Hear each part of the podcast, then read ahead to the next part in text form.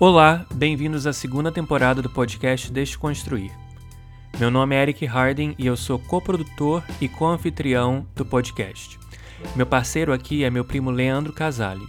Toda semana recebemos novos convidados e debatemos política, história e questões sociais centralizando perspectivas esquecidas ou silenciadas. Lembre-se de se inscrever no seu agregador de podcast preferido para receber todos os nossos episódios. E sigam-nos no Instagram, arroba podcast Desconstruir. Deixamos aqui o nosso agradecimento especial aos nossos apoiadores. Se você curte o nosso podcast, qualquer doação recorrente irá ajudar a arcar com os custos que temos para produzi-lo e colocá-lo no ar. O link é apoia.se barra podcast Desconstruir. Ele está na descrição desse episódio também.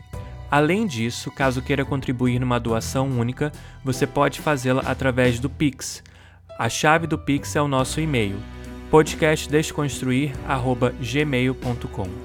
Fique agora com a conversa dessa semana. Fala pessoal, bom dia, boa tarde, boa noite. Mais um episódio aqui do nosso podcast Desconstruir. Eu aqui, Leandro Casale, né, do Rio de Janeiro, no Brasil. Eric, meu primo lá em Miami, né? O meu, não, Miami não, primo, Flórida, né? Orlando. Né? Perdão, viajei. Orlando. É, Orlando. eu sempre faço apresentação, nunca errei, primeira vez que eu errei. É, não, tudo bem. Eu aqui do Brasil, meu primo lá dos Estados Unidos. E hoje nós temos dois convidados. Geralmente a gente tem um convidado aqui, né? Mas hoje a gente tem dois convidados uhum. que vão falar sobre um tema que a gente já tratou aqui num outro podcast mas eles vão trazer, obviamente, outras bagagens, outras perspectivas. A gente vai aprofundar em diversas polêmicas né, que envolvem esse país. Mais uma vez, vamos falar sobre China. E os nossos dois convidados hoje, com muito orgulho, eu conheci eles dois nas redes sociais e venho aprendendo bastante com eles. Agradeço demais o, o, o aceite né, do nosso convite. Com quem não quer nada, a gente foi lá, encheu o saco na rede social. Eles responderam a gente com muita educação, com muito carinho e toparam é, contribuir um pouquinho aqui com o nosso podcast.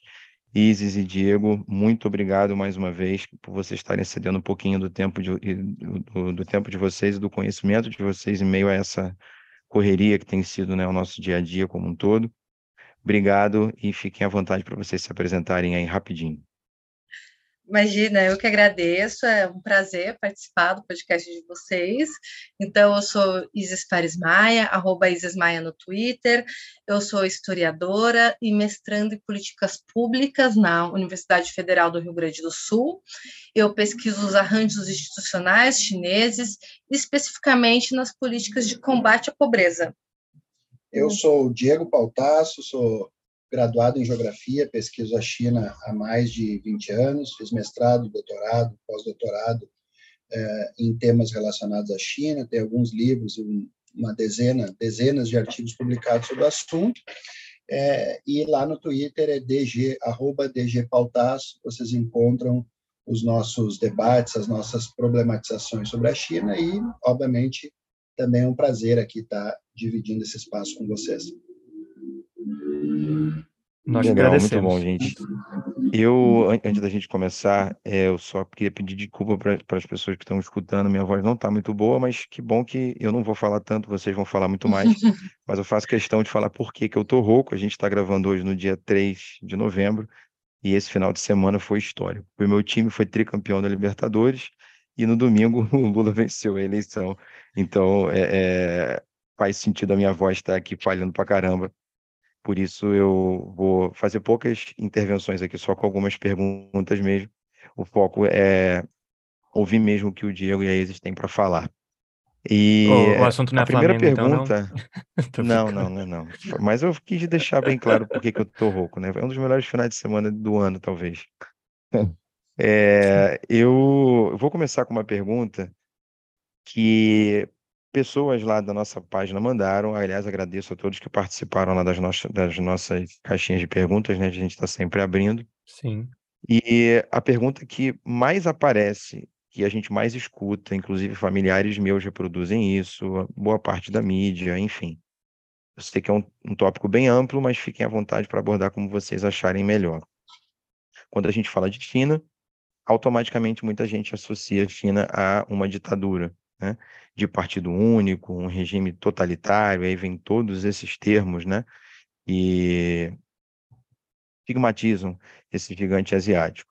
E aí eu queria que vocês, Isis e Diego, falassem um pouquinho, né, o que, que é o sistema político chinês, se é, é classificado de fato, vocês entendem como uma ditadura, como uma democracia, que democracia é essa? É, eu, eu sou um, um, cara que venho, por curiosidade mesmo, lendo um pouquinho mais sobre China e estou vendo que as coisas são muito mais complexas do que a gente imagina, né? E acho que a fala de vocês vai, referendar isso. Então, como é que a gente pode falar e caracterizar esse sistema político chinês? Bom, é, é uma pergunta evidentemente complexa, e uma pergunta complexa não pode ter uma resposta simples. Né? De antemão, queria indicar um artigo que eu escrevi com a Isis, no Outras Palavras, né? procura lá que vocês acham se é herético falar de é, democracia na China. Ali tem uma sistematização um pouco mais abrangente da nossa argumentação para quem quiser estudar. Mas, de antemão, eu digo que é, entender instituições, entender democracia, entender política é muito complexo. Não é uma chave de luz uh, aceso ou apagado. Né? Nós temos um degradê, é, instituições funcionando muito bem, funcionando parcialmente, funcionando é, muito mal.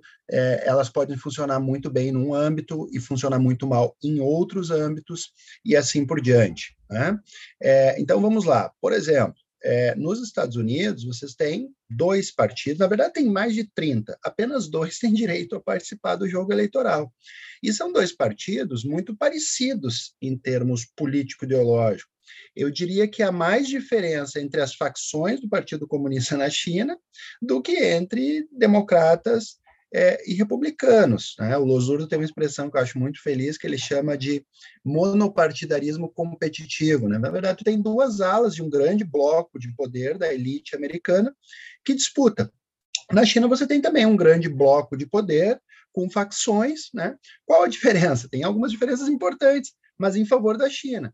A primeira delas é que esse, esse, esse sistema político americano representa o ASP, né, o branco, anglo-saxão, protestante, representa 1% da elite americana. Não contempla negros, não contempla chicanos, não contempla uh, os camponeses, as, os segmentos mais pobres da população americana. Tu tem mais de 50% da população americana que sequer participa do jogo eleitoral, é, sem falar que é um sistema completamente capturado pelo poder do dinheiro, que é o que se chama de plutocracia. Você só se elege se você tiver muitos milhões para participar da Câmara de Deputados ou do Senado. E, obviamente, quem tem muitos milhões é elite. Então, é um jogo da elite pela elite. Esse é um dado objetivo. Né? Eu poderia falar de N outras disfunções da democracia americana, porque, enfim, o conhecimento ele é comparativo. A gente só pode ver se uma coisa é, é grande, pequena, escura ou clara, à luz de uma determinada comparação. No caso chinês, sim, há um monopólio e hegemonia de um partido, né? não há nenhuma dúvida, um partido, diga-se passagem, que está lá não porque caiu de paraquedas, é né? um partido que é, é, fruto de uma revolução, de uma guerra civil e da interrupção de mais de um século de humilhação, é chamado de um século de humilhação, mas é um pouco mais do que isso, né? É, e, portanto, tem um, um, protagonismo. É um país que é um partido que transformou a China em um dos 10, 12 países mais pobres do mundo numa superpotência, né, que erradicou a pobreza extrema, que tem produzido a maior mobilidade social da história da humanidade, né? É, e cuja representatividade política, agora tivemos o vigésimo congresso do partido, né? é basicamente de figuras que têm uma trajetória na política. Não há nenhum espaço para outsiders, como a gente vê aqui no Ocidente.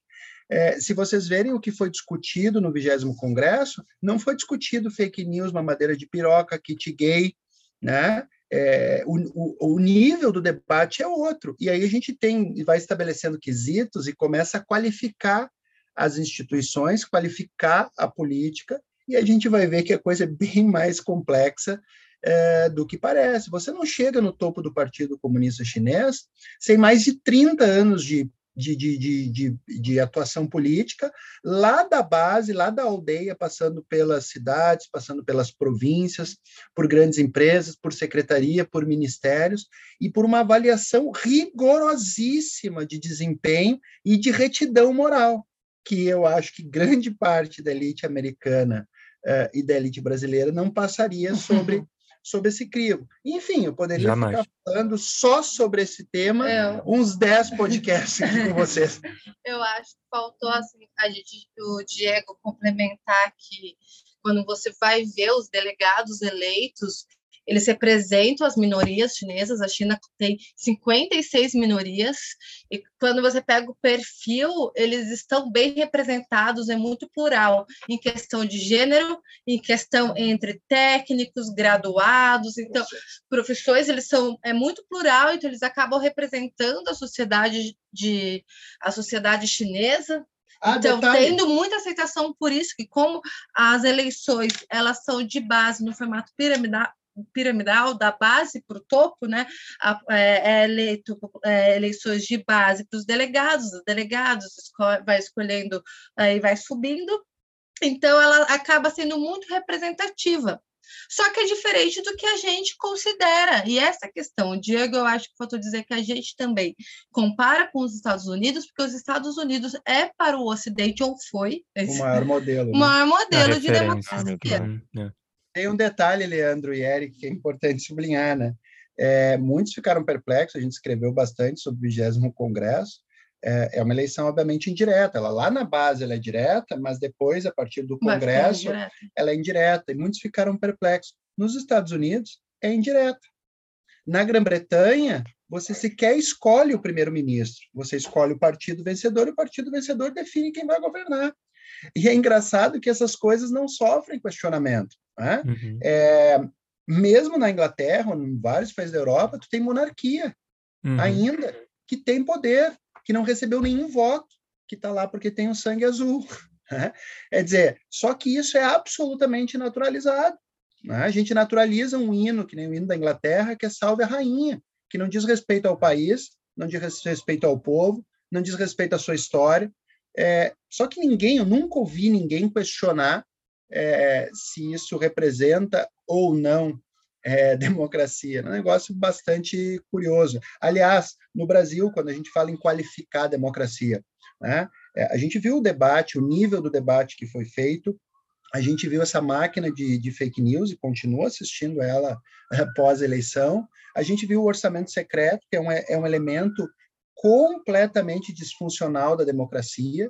Né? É, enfim, Uh, esses elementos, se a gente quiser discutir instituições, qualidade das políticas, qualidade da, da, da, democracia como um todo, é preciso levar em conta esse conjunto de elementos. Porque se a gente ficar só sob um rito formal do voto de quatro em quatro anos, a gente está muito mal arranjado. E assim, eu acho que ainda sobre as eleições, para matar todas as polêmicas numa mesma pergunta, tem o terceiro mandado de Xi Jinping, Xi Jinping, que é uma polêmica, mas ninguém falou nada dos cinco da Angela Merkel. Ela poderia ter feito seis na Alemanha e estava tudo certo, estava tudo incrível. Ela estava fazendo bons, é, uma boa governança, é, tinha uma alta popularidade, então ok.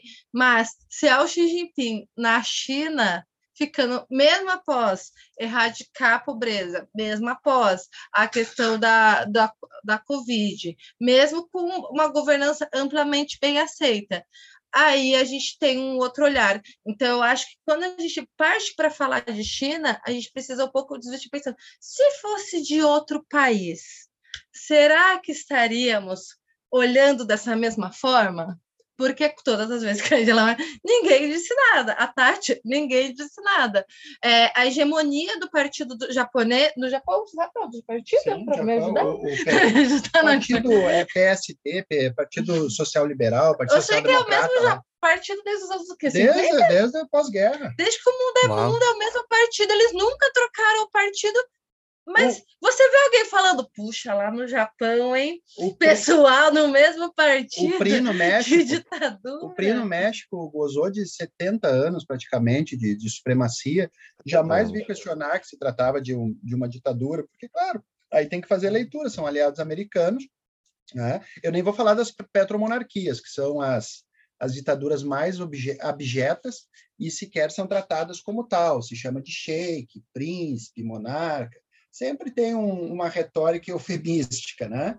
Mas, enfim, isso é mais é, complexo ainda. Nossa, se a gente for entrar na governança chinesa, aí vai para os poderes locais das províncias, a, a, questão do imposto, que já foi feita a reforma, as províncias têm o próprio imposto, tem a liberdade até de criar suas próprias políticas públicas. Então, o que eu quero, acho que assinalar, para fechar esse tópico e dar tempo das próximas, é que o Xi Jinping não pega ao acordar, toma um café e decide como vai ser o a política e a governança num país inteiro. Porque quando a gente fala, mesmo assim, na questão da. Ah, é, mesmo que seja a ditadura do proletariado, que se, por se reivindicar socialista, com certeza o jeito que se fazia política na União Soviética não é o mesmo de Cuba, não é o mesmo da Coreia do Norte, não é o mesmo da China, não dá para a gente pegar a mesma farinha e bater, que não vai sair o mesmo bolo. Eu é, acho que isso é pra, importante. Para concluir esse ponto, é né? complexo. o sistema de governança é extremamente complexo, multinível, né? tem uma intergovernabilidade, uma, uma descentralização é, dos poderes subnacionais, tu tem poderes legislativo nacional, provincial e local muito participativo, tu tem a, o, o conselho consultivo, que é um órgão enorme que reúne personalidades da China em todos representativos da sociedade, é, que opinam, que avaliam, que debatem projetos na linha daquele conselhão que o Lula havia criado. Né? Então, ou seja, tu tem é, personalidades de todos os segmentos da sociedade que discutem projetos e lei. Portanto, quando ele vai para aprovação, ele já goza de um amplo consentimento de um conjunto muito representativo da sociedade. Entendeu? Por exemplo, a maior parte das leis a gente sequer sabe de onde vieram, sequer sabe, é, é, é, sequer são consentidas, sequer as pessoas estão informadas das leis. Então, assim, é preciso qualificar um pouco mais o debate e sair dessas chaves maniqueístas. Perfeito. A minha pergunta, é, perdão, Primo, você vai comentar, né? Mas a minha pergunta foi muito ruim, mas ela é para ser ruim mesmo, porque é uma questão das pessoas, né? Eu digo que a pergunta é ruim porque a gente tem essa visão de A, B, B não é A, como se só tivessem esses dois jeitos, né, de enxergar o mundo e as coisas.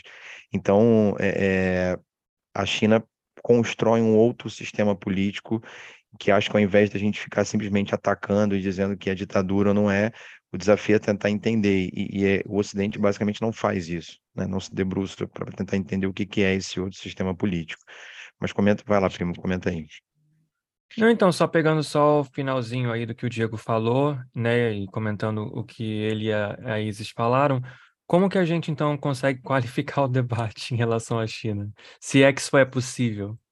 Na linha do que o Leandro colocou, acho que a questão do Leandro é fundamental mais do que carimbar, mais do que, do que estereotipar, né, é, é preciso entender quais são os mecanismos funcionais e disfuncionais, mas não só da China, de qualquer país, né? é, dos Estados Unidos, da França, é, da, da, né, dos, dos, países da Ásia, dos países da periferia, do Brasil. Né? É, eu acho que esse é o ponto. A gente, às vezes, se preocupa em demasia em rotular. E isso não é um, um, um funcional, não contribui para o entendimento dos processos e das dinâmicas sociais. E eu não me refiro apenas à ditadura à democracia, me refiro aos mais variados temas. E, na verdade, não é só papo de professor, né?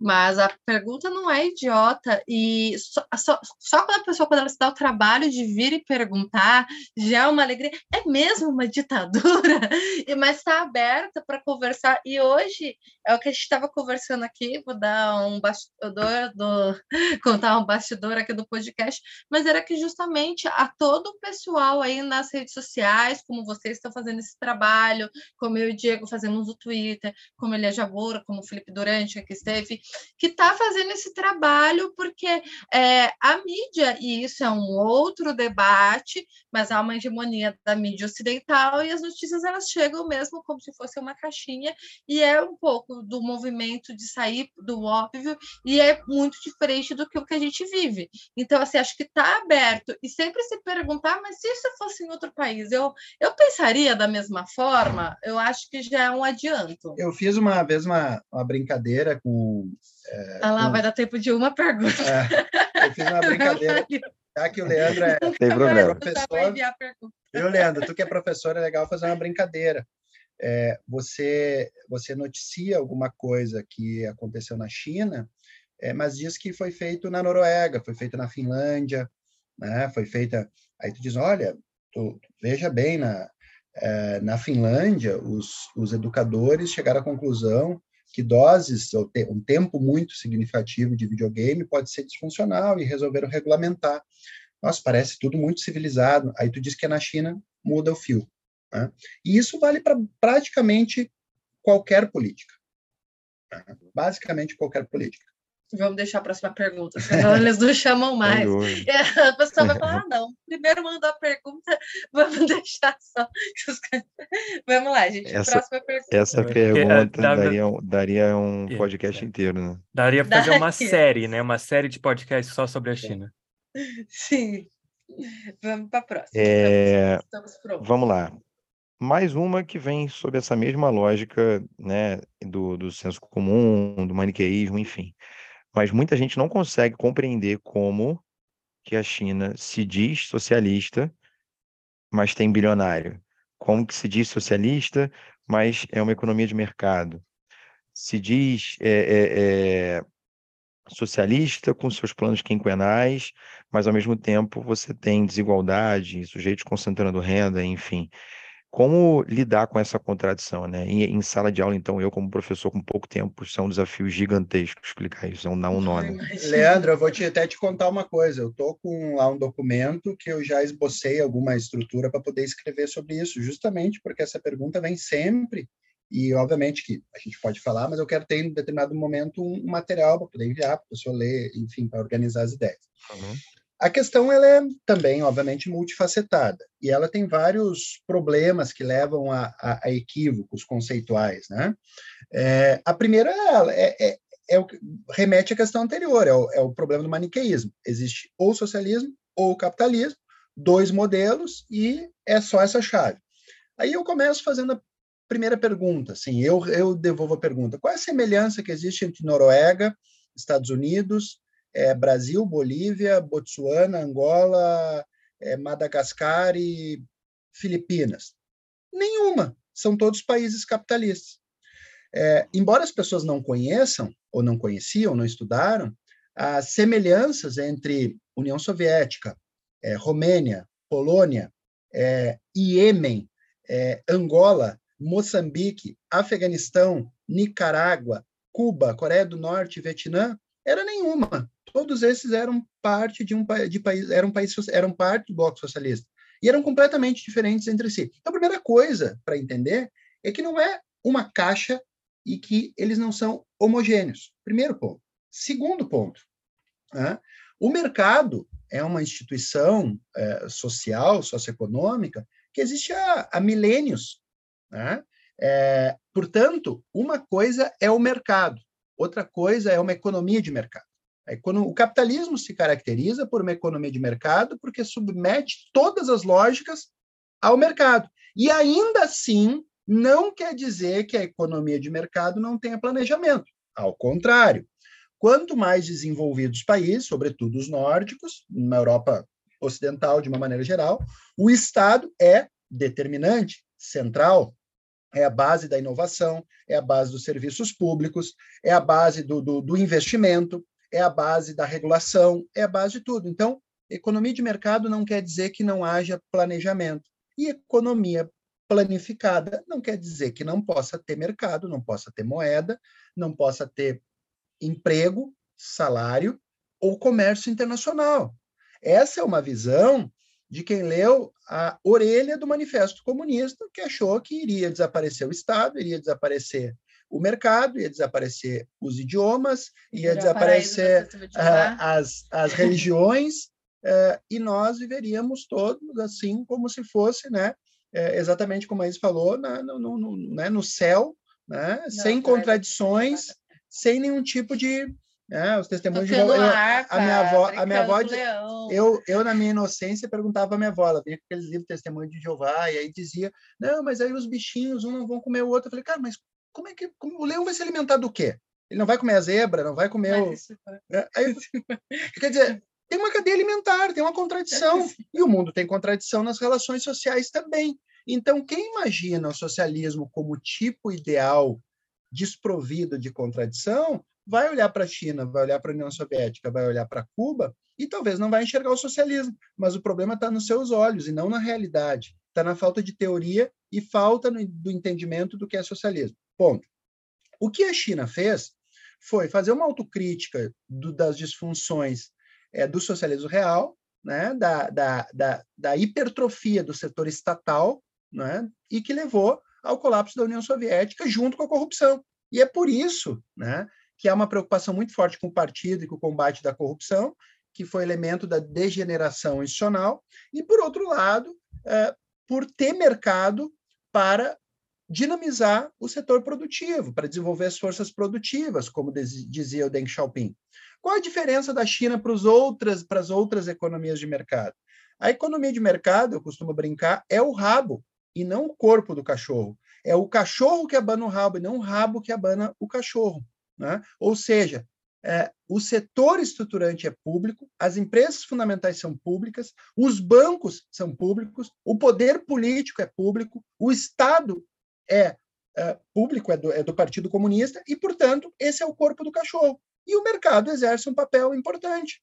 Agora, não um papel determinante, ele não subjuga o restante da sociedade, dos interesses de longo prazo, à lógica do mercado. E é por isso que é bem diferente dos países capitalistas, e por isso eu, uh, eu, eu cravo que é um país, sim, de orientação socialista, numa fase ainda, como o próprio Partido Comunista Chinês diz, embrionário, de desenvolvimento das forças produtivas, mas que pretende chegar numa fase mais madura e, consequentemente, reduzindo as desigualdades, que é o que vem acontecendo, eliminando a pobreza, porque isso não é um estralar de dedos, isso é um processo de longa duração e que vai enfrentar muitas outras contradições, como a quebradeira da Evergrande, combater milionários, e agora o Xi Jinping disse né, que tem que cuidar o, o capital que trabalha contra o interesse do país, e muitas outras contradições para enfrentar.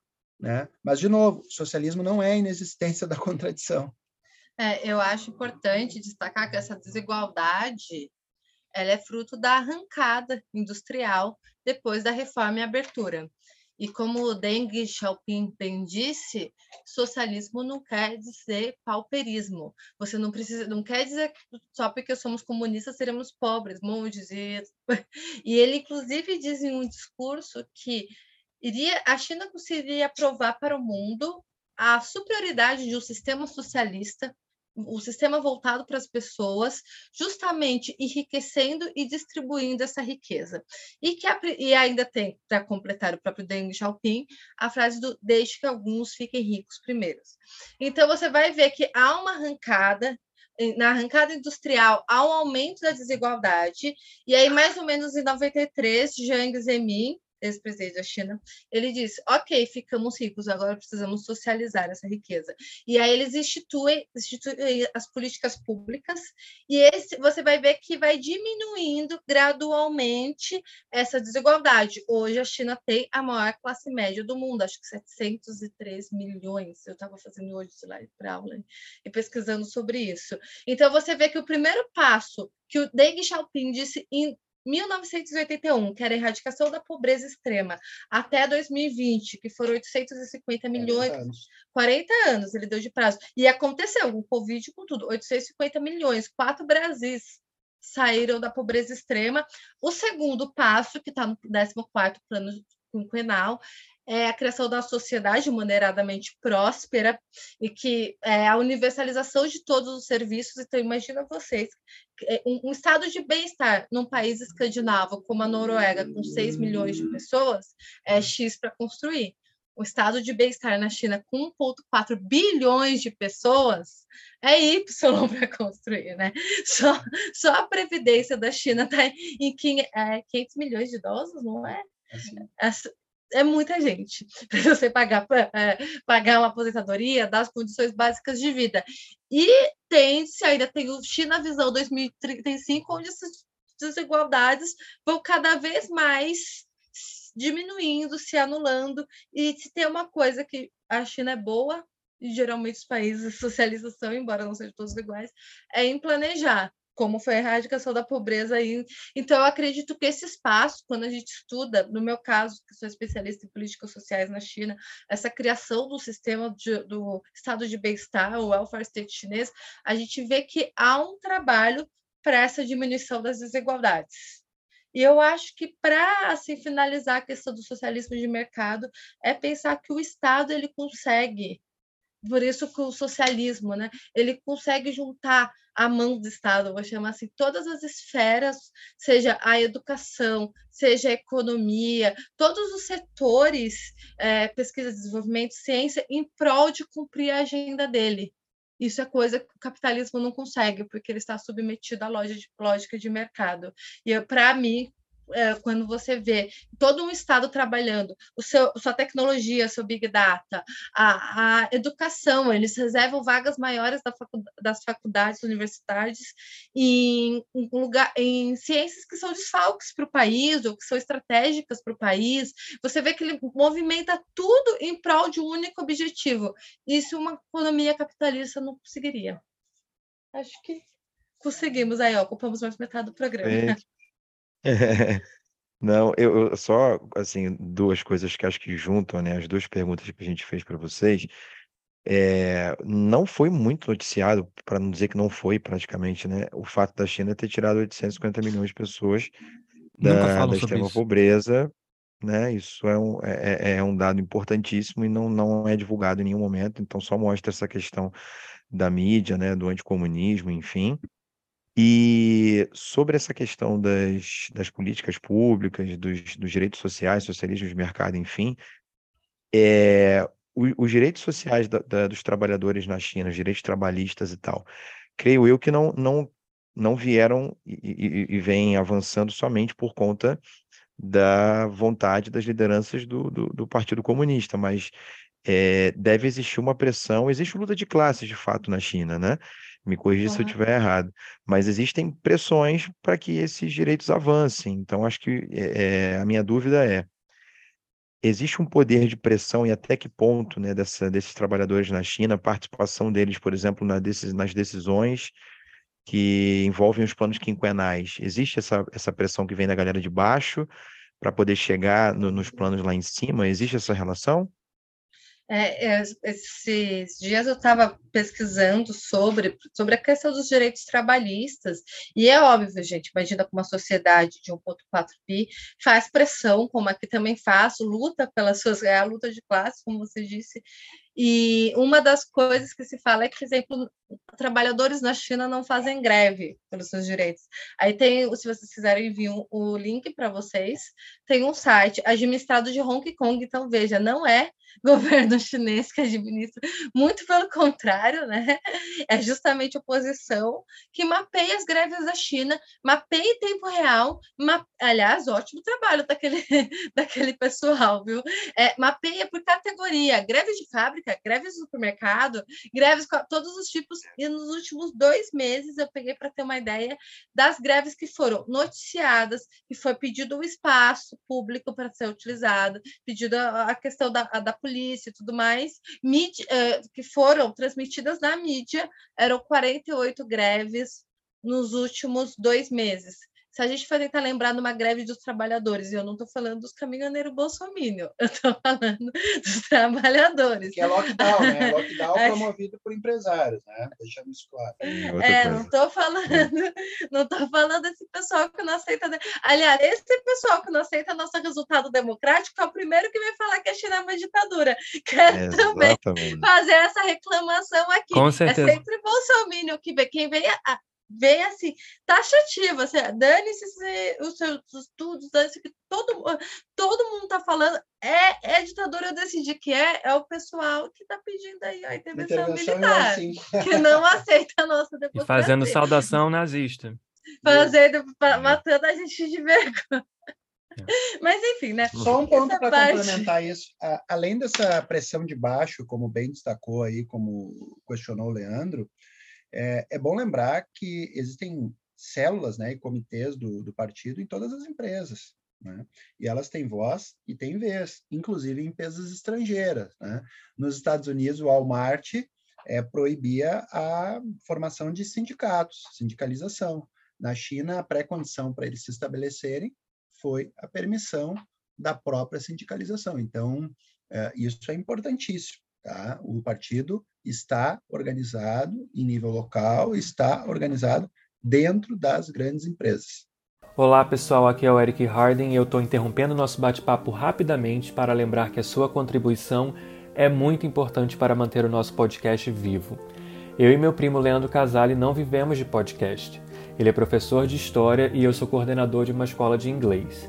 Desde que começamos esse projeto juntos, em agosto de 2021, ele veio como um ato de resistência, um ato político. A gente faz a gravação dos nossos episódios coordenando nossa agenda de trabalho, nossos fusos horários, pois ele mora no Brasil, eu moro nos Estados Unidos, e depois eu faço a edição do conteúdo para poder colocar ele no ar, meu primo faz as capas dos episódios e nós dois que mexemos no Instagram e interagimos com os nossos seguidores. Em outras palavras, criar conteúdo requer tempo e não é uma tarefa nada fácil. Além também de requerer dinheiro, né, de recursos. Então, para nós dois é muito importante falarmos sobre narrativas que não são exploradas ou de perspectivas que são silenciadas. Como educadores da área de humanas, esse é um trabalho descolonizador, antirracista e que requer muito cuidado. Então, considere se tornar um dos nossos apoiadores recorrentes no Apoia-se. E a sua doação irá ajudar a gente a produzir o nosso podcast, colocá-lo no ar. E para quem não sabe, o link é apoia.se barra podcast desconstruir. Ele está sempre também na descrição dos episódios, inclusive desse que você está ouvindo agora. Além disso, caso você queira contribuir numa doação única, se você não puder contribuir no Apoia-se, você pode contribuir agora com o Pix. A chave do Pix é o nosso e-mail podcastdesconstruir@gmail.com. No Apoia-se você pode começar a sua doação a partir de um real e no Pix você também pode fazer a doação do valor que você quiser. Então é isso. Nos ajude a tornar o podcast Desconstruir uma referência no Brasil e para a diáspora brasileira espalhada pelo mundo. E claro, sempre compartilhe nossos episódios com o maior número de pessoas possível. Nós ficamos também muito gratificados quando a gente vê o nosso episódio em algum story aí marcado no Instagram e é sempre muito legal.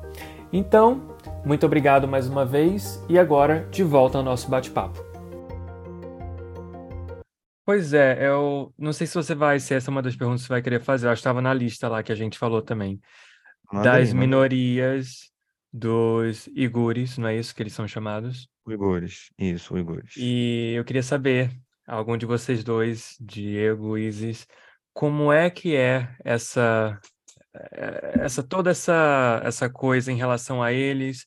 é verdade o que acontece, é que existem, né? Eu já ouvi falar, gente, até de campo de concentração no The New York Times, entendeu? Então eu não sei o que é verdade, o que é mentira. Fica muito difícil. Ouvi um podcast bem tendencio tendencioso do mesmo jornal agora, voltando de viagem ontem ou anteontem. E, assim, é complicado, porque o que chega até a gente aqui é bem filtrado por uma narrativa completamente anticomunista, anti-China, e fica difícil.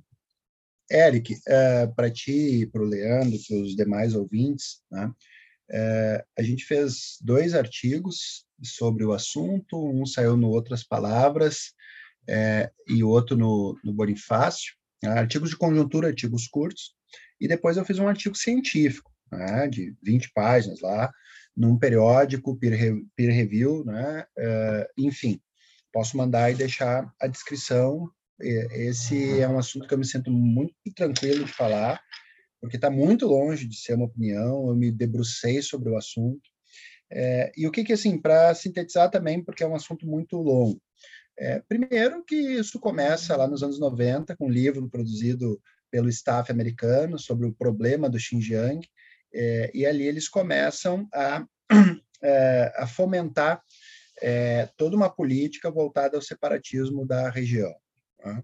É, a partir daí, o NED e outras agências americanas começam a estimular a fundação de ONGs, uma delas é australiana, eu cito tudo isso no artigo, do nome, data, site, é, e a partir dali começa a se gerar um conjunto de informações de notícias noticiosas, falsas, é, sobre o Xinjiang, né, é, cujo objetivo muito claro, é, inclusive hoje é, eu postei no Twitter uma notícia mostrando que o Xinjiang tem grandes reservas de petróleo, não só de petróleo, mas também de carvão uh, e de minerais, minérios raros para a indústria de alta tecnologia.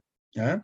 É, bom, dito isto, o que está por detrás é, não é o altruísmo do Ocidente, né? Como não foi no Iraque, como não foi na Líbia, como não foi no Afeganistão, não é exportação da democracia, muito menos dos direitos humanos, como não foi em nenhum desses países.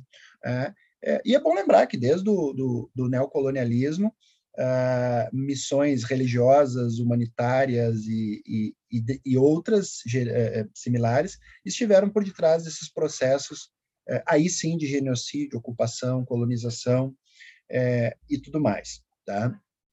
Então, o objetivo é desmembrar a China, como fizeram com a União Soviética, o objetivo é tentar interditar a ascensão chinesa e, longe de ser é, solidariedade com uma determinada minoria. Bom, a China, dito isso, a China é um país que, como a Isis citou, tem mais de 50 é, minorias. Né? Sempre foi um império multiétnico e multinacional. Não é de hoje, não é da Revolução de 49.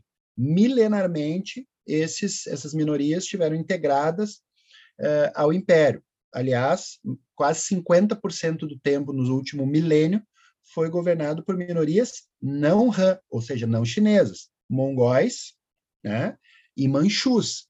Isso é importante. Tá? É, dito isto, na China existem contradições sociais, étnicas e regionais, como existe na China, como existe no Brasil, muita.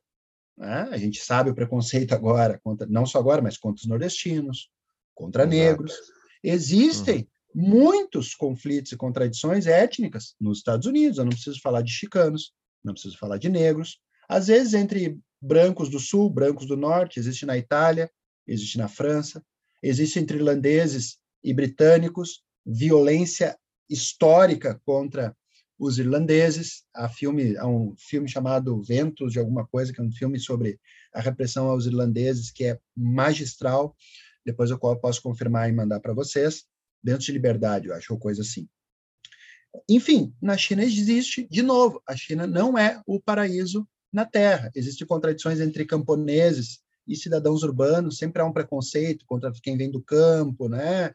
E isso ocorreu em todos os países que passaram por rápidos processos é, de urbanização, e a China vem passando por esse processo é, de urbanização.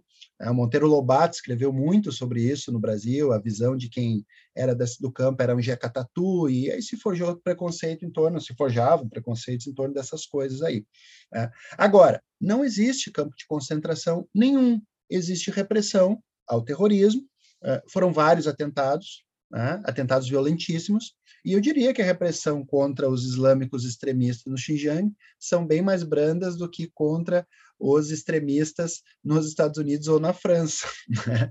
É, no atentado, no atentado contra do Charlie Hebdo, aquela revista, é, foi uma caça, caça às bruxas contra todos os islâmicos, violação de direitos civis, prisões arbitrárias. Eu nem preciso falar de Guantánamo nos Estados Unidos e assim por diante. Então, é, é isso que precisa compreender. É, nesses artigos eu falo do IDH, do Xinjiang, que é explícito. O crescimento da população iugur é superior ao crescimento da população Han, o que não caracteriza propriamente é, um genocídio. Um genocídio. A população carcerária na China como um todo é uma fração ínfima em comparação com a dos Estados Unidos. Nos Estados Unidos tem a maior população carcerária do mundo em números absolutos e em números relativos, quase sete, seis vezes maior que a população chinesa, em termos proporcionais. Enfim, eu trago uma quantidade muito robusta uh, de dados para mostrar que essa é mais uma, é um terraplanismo geopolítico, né, é, cuja a, a, a veracidade é absolutamente precária. O desenvolvimento socioeconômico do Xinjiang é gigantesco. Hoje é o Xinjiang, há uma década atrás era o Tibete, né, que era um regime feudal completamente retrógrado, né, que estava em processo de desenvolvimento, e a China uh, e os Estados Unidos, o Ocidente, obviamente, fazendo uma grande campanha como se o Tibete fosse é, o paraíso na Terra. Fizeram filmes, fizeram livros né, a favor do Dalai Lama e de um sistema de castas feudal, feudal em que as mulheres não estudam, em que é, não há acesso a nenhum tipo de bem para quem não é monge, enfim. Mas é, a história, para quem já é um pouco mais calejado nessas temáticas, sabe que aquilo que aconteceu com relação ao Tibete no passado está acontecendo com relação ao Xinjiang na atualidade. Eu acho, assim, para dar um, só um, uma ideia de exercício final, que isso qualquer um pode fazer em casa, é você pegar da, dados é, do Xinjiang, de IDH, dados de escolaridade, dados de população pobre, e não dados chineses, não, não estou dizendo para fazer isso, é, estou dizendo para você pegar dados do Banco Mundial, dados reconhecidos internacionalmente. Na minha pesquisa é, de mestrado, além dos dados do governo chinês, é, eu me dou o trabalho de toda vez buscar os dados reconhecidos internacionalmente, para justamente, já que a desconfiança é tanta quando a gente fala de China, dizer, olha, são dados, inclusive, muitas vezes igual, da ONU, é, da Organização Internacional do Trabalho, Banco Asiático de Desenvolvimento, Banco Mundial fez visita em Xinjiang, então usasse é, outro, esses outros dados, mas eu acredito que indicadores sociais, como aquele povo vive, o quanto aumentou a média salarial deles, o quanto é, o crescimento deles, como o Diego disse, já acaba com a tese do genocídio, é, a questão do do expectativa de vida, da escolaridade também, foi erradicada no analfabetismo em Xinjiang. E lembrar também que é uma, é uma região pobre, é uma região de diviso, uma região difícil, Entendeu? desértica. Exato. É, uma questão importante aí, Eric, é, recentemente saiu um relatório aí do Banco Mundial, né, que mais uma vez Isso alimentou, que eu ia falar é, mais uma vez alimentou aí essa narrativa. Quero lembrar que a, a, da ONU, desculpa, é, mundial, que foi teve uma repercussão. Quero lembrar que a Bachelet, que era responsável, que visitou a região, não assinou o relatório, né? E quero uh, uh, destacar também que quem baixar o relatório, porque relatório se caracteriza por ser algo bastante objetivo, com dados, etc. Né? Uh, o relatório em geral não é um ensaio, né? Não é uma crônica. Né? E esse relatório trabalha basicamente em cima de suposições, em cima de especulações e não traz esses dados Usa objetivos. Muito a palavra a, a palavra talvez. Talvez, pode, pode ser, ser, provavelmente. Que são palavras que você não, não pode usar numa relatório é dado. Você porque... põe os dados da população, você põe a renda, você põe o crescimento, você põe a população carcerária, você põe uh, as eventuais violações uh, e ponto final. É assim que é um relatório. Perfeito. É, eu ia, eu ia perguntar exatamente sobre esse relatório Sim. que eu, eu, eu, vi também. E aí, é, eu, eu, passei por uma situação como essa, né? Uma aluna veio tirar uma dúvida sobre esse, essa questão do genocídio uigur. E quando eu disse que não procedia e tal, isso tem muito a ver com uma propaganda, aí ela regalou os olhos assim, nossa, mas eu vi que eu já vi professor de história falando isso, e a, a ONU, não sei o quê. Então você é, é, desconstruir esse, esse, essas narrativas dá um trabalho gigantesco e muitas das vezes a gente não tem nem tempo para fazer isso em sala de aula, né? Então se reproduz os, os estigmas. É, eu sei que o nosso tempo está tá caminhando para o final já, né? E e Diego tem os compromissos deles, a gente não quer atrapalhar. Eu vou. É, posso puxar uma, uma, última pergunta, primo? Claro, que aí já vai, vai tomar o. Vai Tá um vai prazer, tomar o, pode. o tempinho final. É que é Outra qual você vai escolher a da caixinha da última. Exato. eu, eu escuto muita gente comentando também, é, sejam alunos, redes sociais, enfim, falando sobre a relação que a China vem construindo com, com países da África, por exemplo, e que a China é, é, imperialista e que ela não tem nada de diferente né, do que, por exemplo, os Estados Unidos propuseram enquanto globalização. É, como é que a gente pode tratar dessa questão, né? Nova Rota da Seda, é, a relação da China com esses países africanos e asiáticos, qual é a proposta da China e, e, de fato, existe uma relação imperialista da China diante desses países, sim ou não?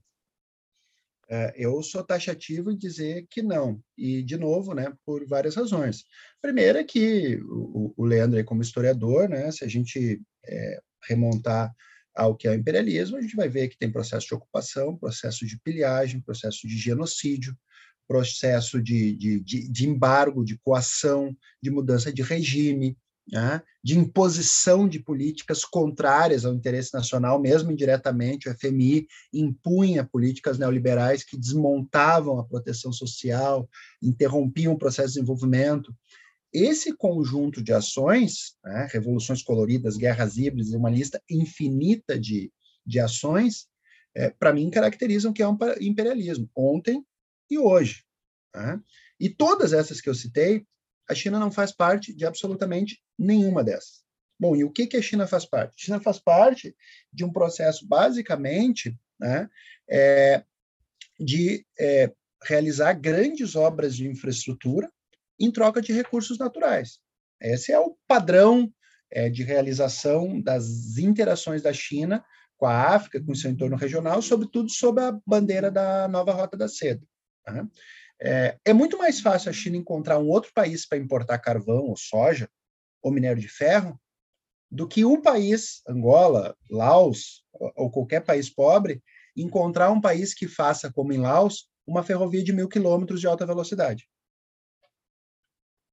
É, portanto, se há uma simetria aí, me parece que está na capacidade da China de oferecer bens públicos ou infraestrutura, expertise, financiamento e construção de obras cuja possibilidade desses países fazerem seria mínima. Né? É, o Brasil não tem uma ferrovia de mil quilômetros de alta velocidade. Na verdade, não tem nem de baixa velocidade para passageiros, só tem para uhum. é, grãos e, e minério. Né? e o Laos é um dos países mais pobres da Ásia. Né? É uma ferrovia que atravessa o país, é uma ferrovia que melhorou o turismo, ferrovia que melhorou o comércio, é uma ferrovia que permitiu o escoamento da sua produção, já que é um país mediterrâneo, né?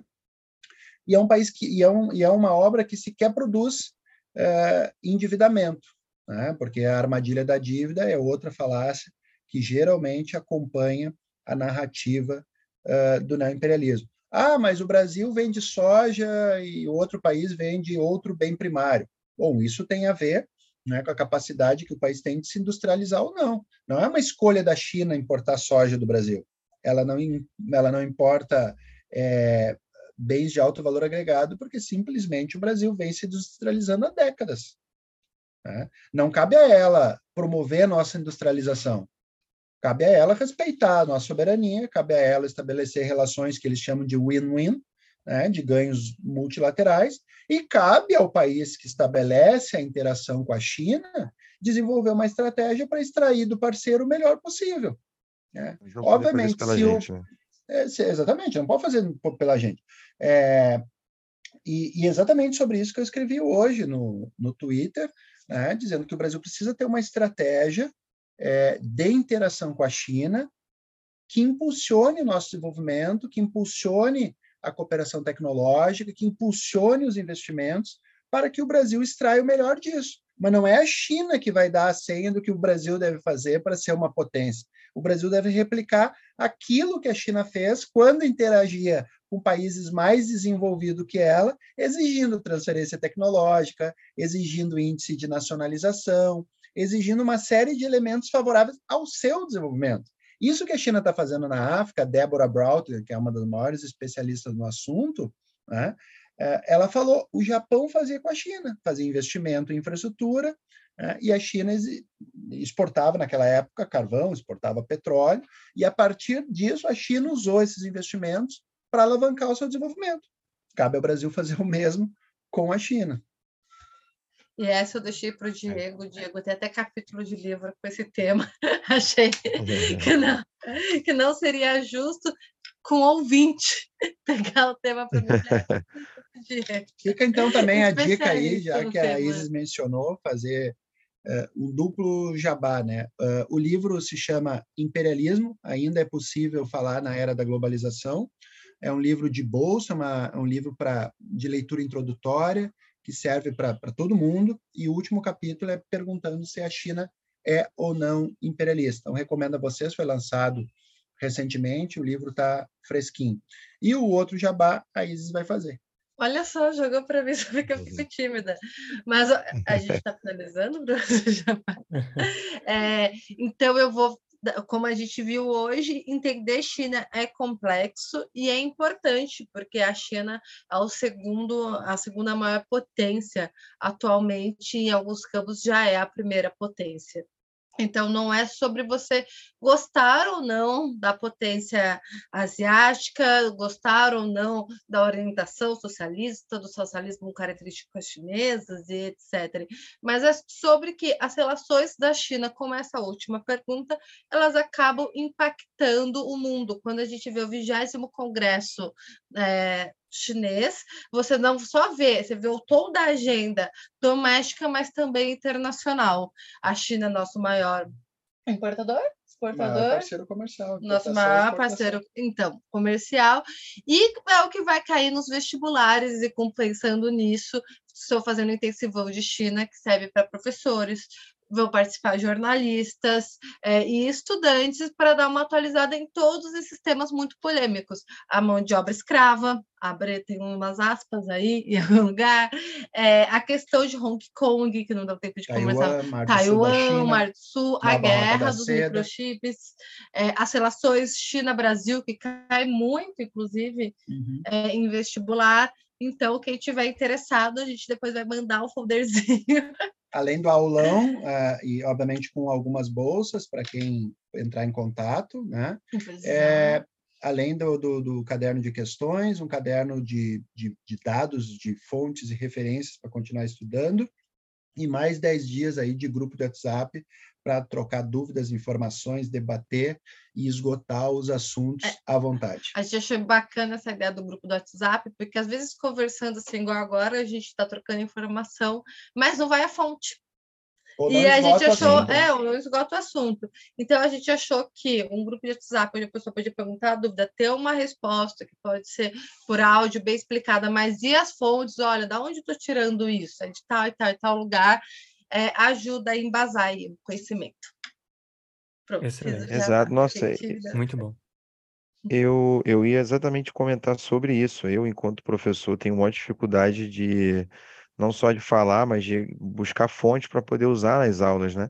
É, então, esse curso é uma oportunidade, como você mesmo comentou, não só para quem é interessado de maneira geral em China, não só para vestibulandos, mas também para professores, afinal de contas, a nossa formação, infelizmente, ela é muito precária. A gente, eu, eu particularmente saí da faculdade sem ver absolutamente nada sobre China em nenhum momento. E então isso só faz com que a gente reproduza mais caricaturas, mais uhum. mitos, mais estereótipos, né? Então, um curso desses que a Isa está oferecendo é uma oportunidade da gente aprender é, de maneira introdutória, né, isso, que é um, um, um, curso mais, mais curtinho, mas é um, um caminho que se abre para você buscar outras e fontes é, de leitura. Essa é a né? ideia, foi por isso que a gente criou as notas de aula, é, o caderno de questões e fez esse material que chama do básico ao complexo, que daí eu divido os temas. Exemplo, eu até fiz um filme mostrando, mas exemplo, mão de obra escrava na China, e uso relatórios americanos da Associação de Economia Americana e busco fontes assim é, muito fidedignas, porque se os Estados Unidos está falando que a condição de trabalho na China mudou, a gente pode acreditar que eles seriam os primeiros a não falar nesse caso.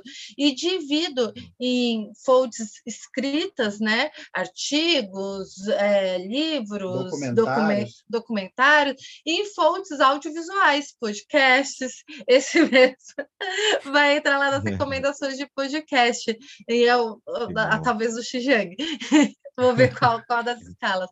Mas de coloca o podcast, porque aí a pessoa pode se aprofundar, falar, ah, eu vi, eu já sei, beleza, eu entendi o contexto do Taiwan e do Mar do Sul da China, mas eu queria entender, mas esse é o assunto que me interessa. Aí você pode ir no outro material e conseguir aí várias fontes é, confiáveis, científicas, bacanas, e também é, assistir, se interessar sobre o tema.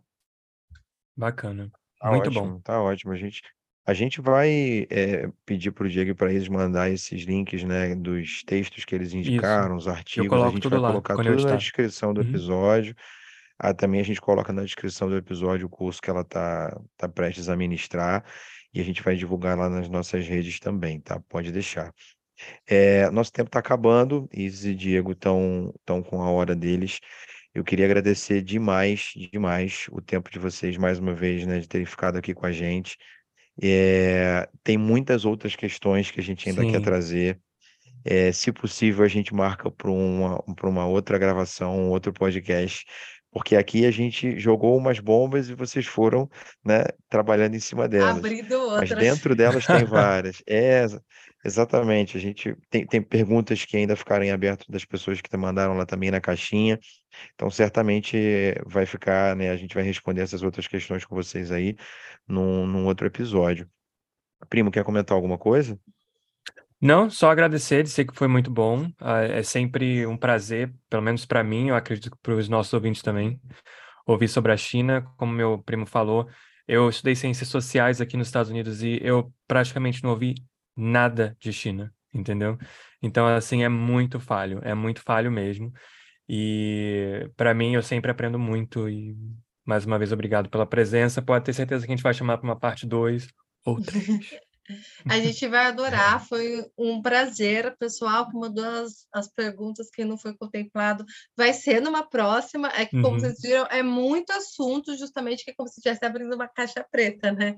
Justamente por se falar tão pouco. Mas foi um prazer, eu fiquei muito honrada, muito feliz com o convite. Eu também queria agradecer o convite do Eric, do Leandro, mandar um abraço para todos e dizer que a gente está à disposição. Siga lá no, no Twitter e vamos seguir conversando.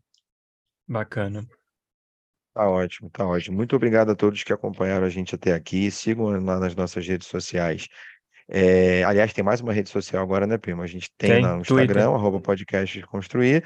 A gente criou uma rede social para o podcast também lá no Twitter, uma conta, melhor dizendo, no Twitter, que é, eu acho que é arroba desconstruir. Desconstruir pode, POD. POD. Uhum. É, isso, acho que é isso.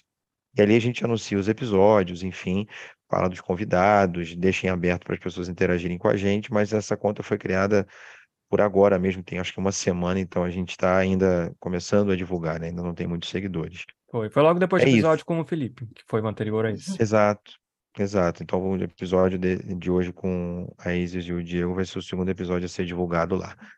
Mais uma vez, muito obrigado por vocês dois estarem aqui. Imagina. Obrigado a todos que escutaram a gente até agora. Beijos e aguardem que vai ter mais um episódio sobre China em breve. Valeu, gente. Um abraço, tchau, tchau. Tchau, tchau. Obrigado mais uma vez por ouvir o podcast Desconstruir.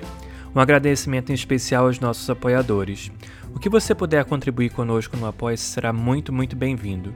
Sua doação recorrente de qualquer valor irá ajudar a arcar com os custos que temos para produzir e colocar o nosso podcast no ar. O link do Apoia-se é apoia.se barra podcast Desconstruir. Ele está na descrição desse episódio também. Além disso, caso queira contribuir numa doação única, você pode fazê-la através do Pix. A chave do Pix é o nosso e-mail, podcastdesconstruir.gmail.com. Inscreva-se no seu agregador de podcast favorito para receber todos os nossos episódios assim que forem lançados. Nos vemos e trocamos ideias lá no Instagram arroba podcast Desconstruir. Sua resenha de 5 estrelas no seu agregador preferido é uma excelente forma de divulgar nosso trabalho. Isso nos dá maior visibilidade, por exemplo, no Apple Podcasts, Spotify e Google Podcasts, e faz com que mais pessoas possam descobrir nosso trabalho. Se você curtiu essa conversa, compartilhe o episódio com outras pessoas. Nada substitui a propaganda boca a boca. Nossa intenção é de que as conversas do podcast Desconstruir agreguem conhecimento e ajudem a expandir os corações e as mentes dos nossos ouvintes atuais e dos que ainda virão. Pode ter certeza de que fazemos tudo isso com muito carinho e dedicação. A gente quer saber: o que você vai desconstruir hoje?